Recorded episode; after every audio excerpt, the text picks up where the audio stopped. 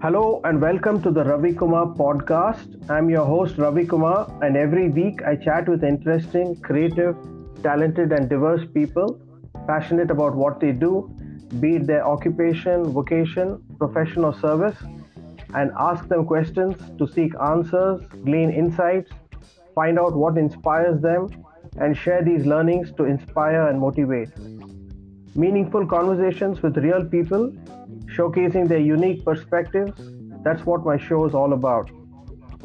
Thank you for listening to this podcast. On my show today, I have Dr. Kiran Keshav Murthy. Dr. Kiran Keshavamurthy is Assistant Professor of English at the Department of Humanities and Social Sciences, IIT Guwahati. He completed his PhD in South and Southeast Asian Studies from the University of California, Berkeley. His research interests include gender and sexuality studies, caste studies, and modern Indian literatures. His first book, which was published in 2016 by Oxford Press, India, is Beyond Desire Sexuality in Modern Tamil Literature. Welcome, Dr. Kiran Keshavamurthy, to the Ravi Kumar podcast. Thank you. Thank you very much uh, for having me on this show, Ravi. It's my pleasure, Dr. Kiran. Can I start by asking you to please tell us a little bit about yourself? Uh, yes. So I uh, I am uh, Kiran Keshavamurthy, and I currently teach uh, English uh, at the Department of Humanities and Social Sciences at IIT Guwahati. Um, I completed uh, my PhD from uh, the University of California, Berkeley, uh, in uh, modern Tamil literature from the Department of South and Southeast Asian Studies. And uh, this is currently my third job. Uh, my first job was at Manipal University in Jaipur. Then I spent a few years at the Center for Studies in Social Sciences at Calcutta. And now I'm presently at IIT Guwahati. But you're a Nama Bangalore Huduga actually, having done your commerce graduation uh, from Bangalore University, and then you've done a double MA to uh, first in Jadavpur University and then in the University of California, Berkeley, from where you obtained your PhD as well in South and Southeast Asian Studies. So, uh, Dr. Kiran, I'm very interested in asking you this question How did the switch take place from commerce to the humanities? Yes, so uh, that was actually uh, completely uh, unplanned and coincident uh, coincidence. I um, was actually planning to do a, BA, uh, but for various reasons, I did not end up doing a BA after my 12th standard. I was thinking of uh, doing a BA either in uh, English or in philosophy, but it did not happen. So I ended up doing a BCom. But then uh, doing a bachelor uh, of in commerce ended up being a, a, blessing in disguise because I spent those three years with my grandmother and great aunt, and um, that's where I actually learned Tamil, uh, how to speak and how to read. Uh, since my grandmother could not speak uh, any other language, says Tamil and some Kannada. So that's where I actually learned the language. Uh, I began to read it with the help of my aunt. Uh, initially through magazines, uh, we would watch TV, Tamil TV shows together. And then, you know, it was a combination of my own effort in learning the language as well as my brother Prashant's uh, kind of inspiration. I think somewhere he also was the first person in my family to, uh, among me, and my family, my cousins, to uh, pursue a Bachelor of Arts, and then he went on to doing an MA and an MPhil in English. And so I think he was, uh, you know, a, a, great influence in my life to actually uh, encourage me to pursue the humanities uh, seriously. And so my BCom was actually spent in learning and uh, learning to speak and read Tamil, and that that was, I think, my formative period. After which, I ended up doing a master's in comparative literature from uh, Jadavpur in uh, Calcutta, and then going on to doing a PhD. So I think it was just a, a, like a, a constellation of different factors. Right, a blessing in disguise. I think sums it up perfectly. So, your essays and your book focus primarily on Tamil literature, can you take us through the journey in this domain? Uh, yes. So I think uh, for anyone who is doing a PhD, they will realize that uh, you know what they set out doing initially does not always end up being uh, the final product. Uh, you you kind of you begin with certain objectives, certain interests, broad interests in mind, and then you end up uh, you know the moment you uh, start reading deeply uh, extensively in a particular field, then you realize that uh, this is exactly what you actually want to end up doing. Uh, my advisor, my PhD advisor, his name is George Hart, and he is now a retired uh, professor. Uh, he, uh, he he's a, himself a white American, but he was the student of the famous A.K. Ramanujan, who was himself a bilingual, if not a trilingual scholar of Kannada and Tamil. And and uh, he was the person who first set up uh, Tamil studies in the in America, North America. Uh, he was at the University of Chicago, and uh, his student was uh, uh, George Hart, who was my advisor. And George Hart himself was initially a scholar of Sanskrit, after which he began to study and learn Tamil and he was then uh, he then ended up becoming an expert in uh, Tamil uh, Sangam poetry, which is the earliest corpus of uh, Tamil poetry that exists. And um, I initially thought of actually working on uh, earlier an earlier period of Tamil, uh, a period which has not normally been worked on, which was on the 17th and 18th century, when you know printing was becoming a commercial uh, uh, venture. And uh, I was actually interested in the advent of print, print culture, and how printing, the setting up of printing presses on either either coast of southern India, okay, enabled enabled the possibility of uh, you know, uh, disseminating and circulating uh, Tamil texts, especially older Tamil texts. And I was also interested in looking at how the rediscovery of certain older Tamil classics uh, from the Sangam period onwards were, uh, were you know, being printed and circulated amongst the literate elite and was becoming the occasion for the celebration of a much longer history, uh, literary history to the language and the literature. And then there, of course, later on in the early 20th century, that became also uh, the factor that fueled uh, the Dravidian movement uh, and much pride in Tamil. So, but so actually, I was interested in working on that period. But then later on, I, I, I, I my interest grew more towards uh, contemporary literature and I discovered that I actually wanted to work on modern Tamil uh, literature, partly because of my love for fiction, but partly also for the fact that uh, there was nobody else in the English uh, speaking world who was actually working on modern uh, literature because uh, you know all the scholars I knew were working on classical or early medieval uh, periods in Tamil literature, and so there was this kind of heavy weight that uh, existed in the Tamil uh, uh, academic world, intellectual world, where there was a greater emphasis and a greater prestige attached to older Tamil literature. So, which is why I thought that I should actually work on something which has not been worked on. Okay. And so I think that that's where my interest led me.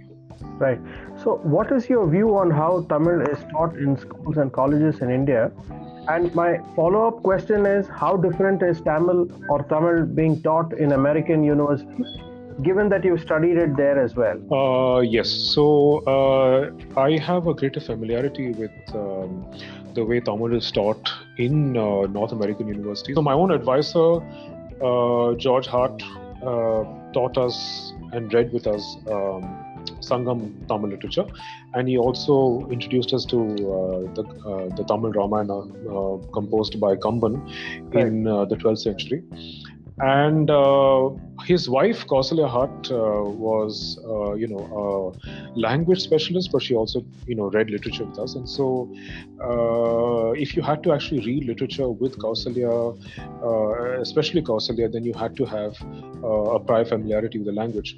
So she also taught Tamil language to, you know, beginners as well as intermediate students, and she introduced many students to the Tamil language. Um, but you know, unlike Sanskrit, uh, Tamil is not a very um, uh, systematic language. It's it's not always it's it's very context dependent. So it does become a little hard to access the language and to learn it and to study it, especially if you come from a Sanskrit background. Even any other language, a more uh, let's say a, a, more recent or a more a younger language which has a more uh, systematic logical grammar to it, uh, it it can be quite challenging to learn Tamil. Um, so I think. Um, it was challenging uh, for students who did not have a prior familiarity with the language or the literature or with or with its culture. Uh, so I think in most universities in, in America, uh, Tamil language is taught, but not necessarily literature. Uh, there are a few other places like Austin where you have people, uh, UT Austin, where people teach both language and literature, or even Chicago where you have people or a person who teaches both language and literature. But generally, uh, Tamil uh, language is, is taught in isolation, and uh, there they try to uh, systematize it, especially even in Europe. There have, there's been a history of you know a philological study of the language, and there has been a very systematic an, an attempt to systematize the study of Tamil grammar and language. But in uh, India or in South India, the way I understand it and the way I've actually uh, experienced it through uh, my cousins and my friends who have studied Tamil in Tamil Nadu, is that uh, a lot of the uh, the method of teaching is uh, through rote, through memorization. Okay. So you know you you start memorizing the language from a very uh, young age, uh, in terms of its poetry and its you know. So you there's there's an there's an emphasis on memorization, and I'm sure that there's a lot of merit to memorizing uh, poetry because you, you, you never actually forget it. Uh, and uh, memorization is always being downplayed and de-emphasized in in uh, the American context, but not so in the South Indian context. But I think so. Memorization itself is not the problem. The problem arises when you memorize without being able to understand why, let's say, a particular phrase is the way it is, or why is the, the syntax of the language the way it is. So I think these both these methods need to go together. Where you have a systematic, you have a attempt to try and understand and logically explain the grammar of a language, but also you have an attempt to try and uh, memorize and to understand the or appreciate the aesthetic of the language. The observation of mine from what you've just said is that this uh, emphasis on rote learning and an endemic problem to Indian education as such. And I'm tempted to ask you uh, have you by any chance come across the new education policy 2020, which attempts for the first time to break away from this uh, problem on hand and move to a more contemporary style of learning? But uh, I, I, think uh, we can have another conversation on that sometime later. For now, I would like to talk about your book, uh, Beyond Desire Sexuality in Modern Tamil Literature and where did you get the idea for this book? Given that A, sexuality is such a squeamish issue to talk about in public or private spheres, particularly in India, and how will this book contribute to the debate on gender and sexuality in modern Tamil literature? Uh, right. So uh, this book is already uh, four years old now, and uh, you know I um, I, I, think now I think I should actually probably rename the book uh, Beyond Desire Masculinity in uh, Modern Tamil Literature. I feel like the book is really more about masculinity uh, and male desire. But I think the emphasis is really on masculinity and what it means to be uh, a man. And the second question, of course, is what it means to be a desiring man. So these two questions are interrelated in the book. Um, I, as I said earlier, I think I just came upon this question or this idea very organically. As I was reading um, a lot of uh, fiction, I think one of the major themes in uh, many stories and plots uh, seems to be desire itself, right? Uh, so uh, one could not uh, ignore the question of desire in all its manifestations, right? Whether it's eroticism or it's love or it's spirituality, whatever it is. Uh, right. So I was trying to look at desire in all its avatars. And um, I was not uh, necessarily thinking about the moral or the ethical implications of writing such a book. I was actually more interested in looking at how desire becomes a narrative agent. How do how does desire actually produce uh, stories and and characters, and how does desire uh, enable the transformation and the evolution of characters in uh, in different uh, novels and short stories. So I, um, I so I, I think uh, for me sexuality is uh, you know a larger question. It's not it's not you can't equate sexuality with the sexual act or uh, you know so it's it's a larger question about um, uh, sexual, what it means to be a desiring subject who is subject to social constraints, social limitations, norms, and uh, you know in what ways do uh, characters, fictional characters, negotiate with those norms and how they how, how are they transformed in the process of negotiating with these different norms and i realized that uh, in the process of these transformations uh, many of these narratives that i was looking at i realized that there was no resolution to the question of desire uh, these characters uh, you know began desiring desiring you know in this case uh, female characters, women, uh, women, female characters. Uh, very often these desires could not be fulfilled. Uh, they were left dissatisfied, and uh, these male characters often they ended up re- redirecting, reorienting the desires towards other aims, uh, spirituality in some cases, in other instances, uh, various forms of creativity and labor. Okay. Uh, physical labor, artistic labor, and uh, I also argue in the book that it's that none of these forms of um, self fulfillment end up becoming uh, successful. There's there's always this constant oscillation back and forth between, you know, uh, and and that's exactly what enables the development, the transformation of the of the human character, the human subject in these texts, because they're able to, uh, in some sense, transform themselves, transcend themselves through the work that they do, whether it is artistic labor, whether it's spirituality. So I was actually interested in looking at these texts as texts that remain open ended. There is no resolution to the question of desire. Right. I did go through a couple of the stories, a couple of the uh, analysis of, of the book that you've done, the chapters and the authors whom you've referred to.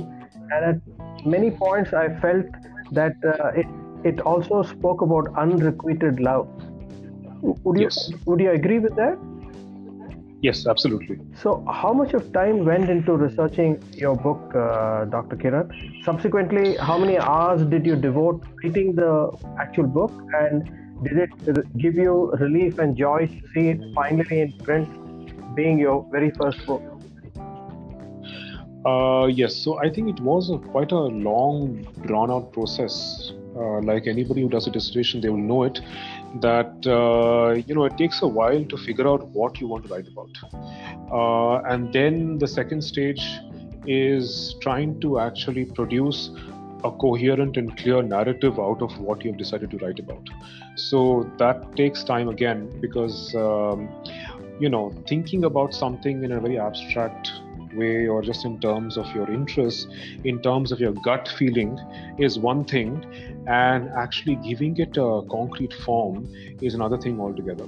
Because uh, you know, uh, the process of writing is itself a process of thinking and rethinking what you have initially set out to do. So it doesn't always end up in the form that you thought it would, and so there is always this. Um, kind of a slippage, uh, disjuncture between what you thought of initially and what you actually end up writing. Because the process of writing a book itself is a narrative. It's itself a story of uh, omissions and inclusions.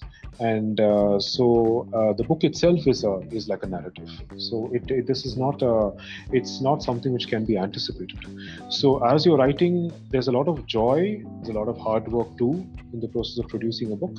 And i think by the end of it i was so tired of it that i think i i i, I couldn't care less about uh, you know the final book. I mean i was just happy i was done with the dissertation. And then there was more work involved in trying to convert the dissertation into a book because then you really have to you know in many ways again think of rethink the interconnections between the chapters you have to look at whether your book can be pitched to uh, a larger audience uh, who may, uh, you know, it may have to be simplified at points to make it more accessible to uh, a larger audience. Again, okay. depending on the kind of people you would like the, uh, to read the book okay. and uh, and the publisher itself and you also have to kind of reformat it so there are lots of other stylistic and uh, conceptual uh, changes that have to be made in the book. But um, besides that, I just uh, think that you know I think the journey itself matters more than the final product. So I did enjoy it, but there's a lot of hard work involved. But uh, I think the journey was actually for me more important than the final product. I can I can sense that uh, uh, in the way you mentioned that um, can we expect more books from you in the future, uh, Dr. Kiran? What other genres would you consider if you had the time and the resources? Yes, so I am thinking of other uh, things to write about. I think one uh, is a couple of essays which I, that I'm actually currently working on. Again, comparative essays on uh, modern Tamil literature. I am also working on a book of uh, translations from Tamil to English okay. Uh, a book of translations of uh, uh, five anti-caste and socialist writers okay. uh, writing across the early decades of the 20th century. And uh, I am also thinking of another monograph, another book on the uh, great and famous Tamil arch modernist, uh, Subramanya Bharati. And and I might also probably venture into maybe learning other South Indian languages and literatures to be able to do some other comparative work. Right. So the road ahead seems to be a lot of writing, uh, research work, and publishing for you. Yes, absolutely. Right.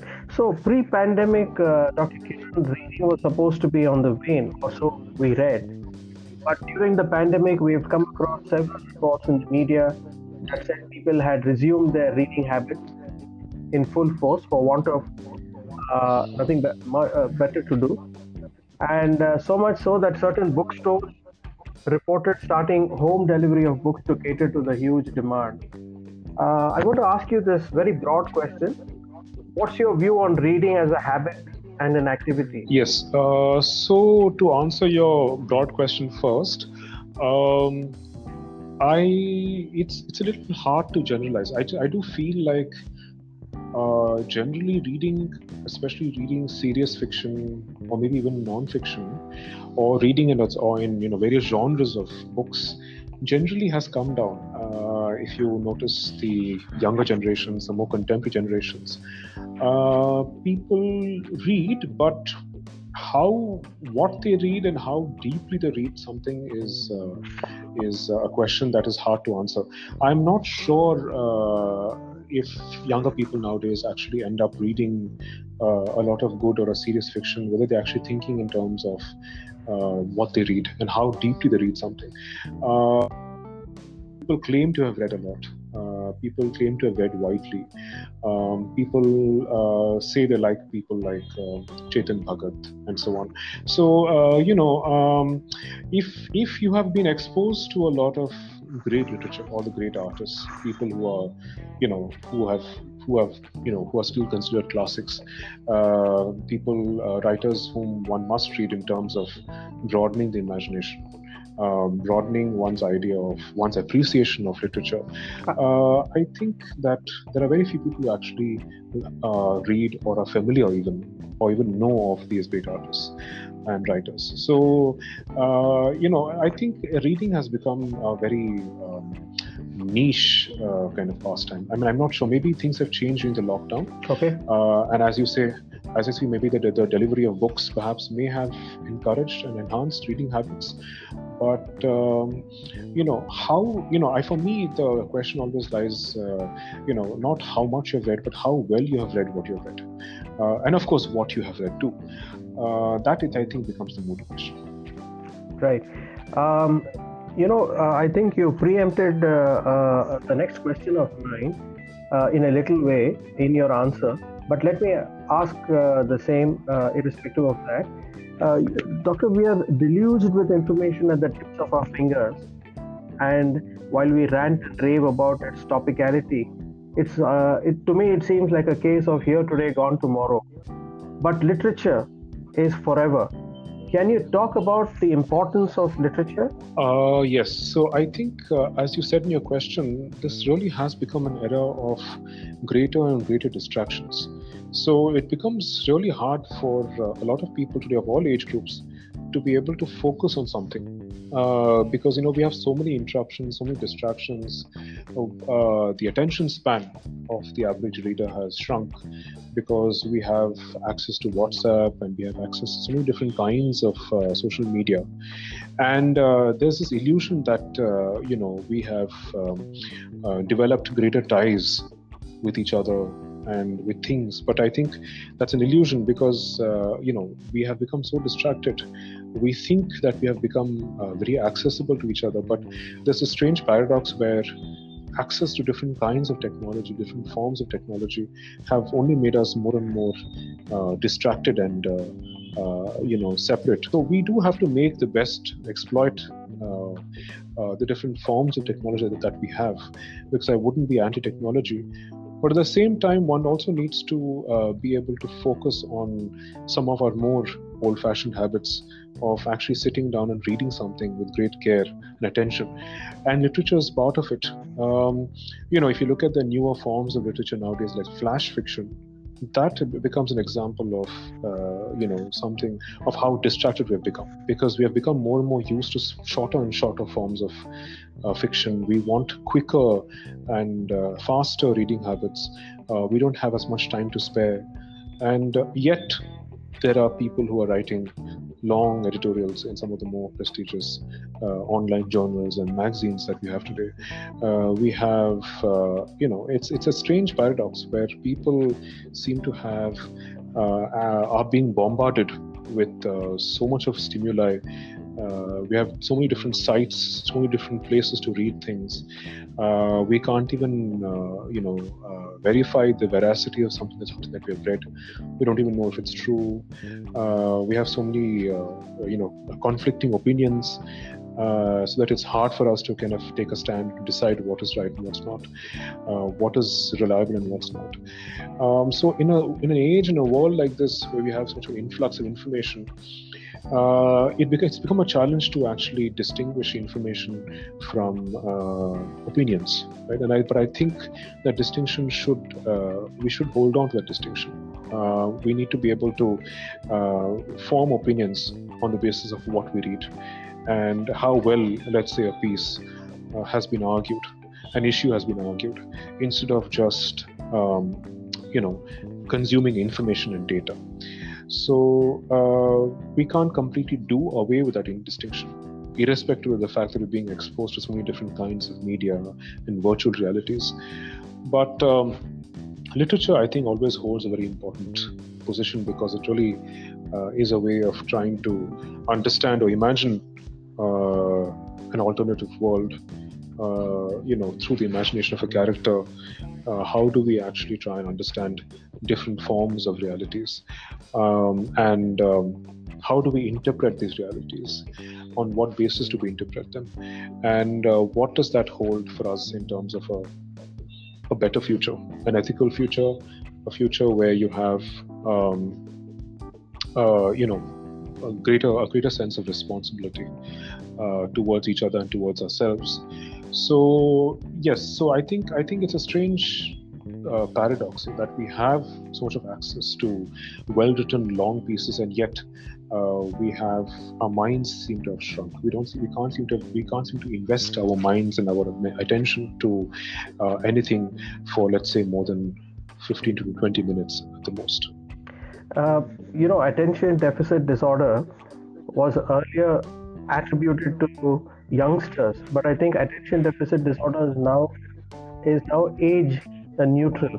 Everybody seems to be yes. with this phenomenon. Uh, the other important um, point which you made, uh, Dr. Kiran, is about flash fiction. It seems to me yes. that Twitter has taken over or given birth to that flash fiction consisting of 140 plus characters. Yes. right. Uh, we could talk about this uh, more and more. Uh, such a lovely conversation. Thank you.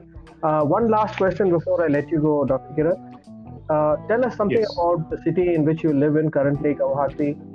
Uh, what makes you like it? Help us to live it vicariously through your eyes. Guwahati is a very uh, it's a very charming city. I mean, the first thing that struck me when I when I came here was uh, the small hillocks and its lush greenery.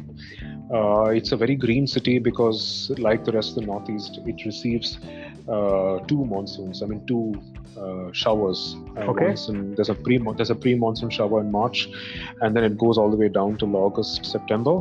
So it rains a lot, and you can see the the difference it makes on the hills, the hillocks, because they they turn completely lush green, and um, you have the Brahmaputra River on whose banks the city lies, Okay. and uh, it's a very it looks deceptively calm and serene, but it's actually quite uh, quite a choppy, violent river Okay. and uh, it's uh, it's it's a very cute city. It's not very big, uh, which is why I like it. It's a city that sleeps, and um, I also live in one of the oldest neighborhoods, the city where the British first set foot. Um, and you have a lot of charming old Assamese houses. Uh, the few that are remaining are in the area where I live. And my IIT, where I teach, is across the river on the northern side of the city and it's a lovely campus. Um, again, it has a lot of hillocks, a lot of trees, um, and it's it's a it's a good life. It's it's a very relaxed and a good life. Um, I couldn't have asked for better because I don't have to teach for you know 18 to 20 hours like many college teachers do. I have. Uh, uh, you know, I have uh, enough time to do my own research, and I also enjoy both the worlds of you know campus life as well as city life. Fantastic. Um, you know, uh, you said uh, the city that sleeps, and you also said that it's a green city. Uh, it makes me want to compare it with Bangalore, but I won't. Let us leave the two cities to their uh, attractions. And uh, we look forward to meeting you, Dr. Kiran, when you come back to Bangalore sometime and continue this Yes. conversation face to face. Yes. Thank you for your time being on the Ravi Kumar podcast. I hope uh, you get to complete uh, your research, and uh, we look forward to more uh, books from you in the future. Thank you very much.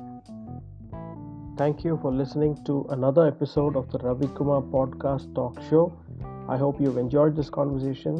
If you want to get in touch with Dr. Kiran Keshavamurthy, you can follow him on his Facebook page, kiran.keshavmurthy.1. Do visit anchor.fm slash the Ravi Kumar podcast to listen to our earlier interviews, 17 of them and counting. Till we meet again on my next episode, this is Ravi Kumar signing off. Remember to stay safe and positive, wear a mask for your own safety and others, and practice social and physical distancing. Remember, these times shall soon pass. Bye for now.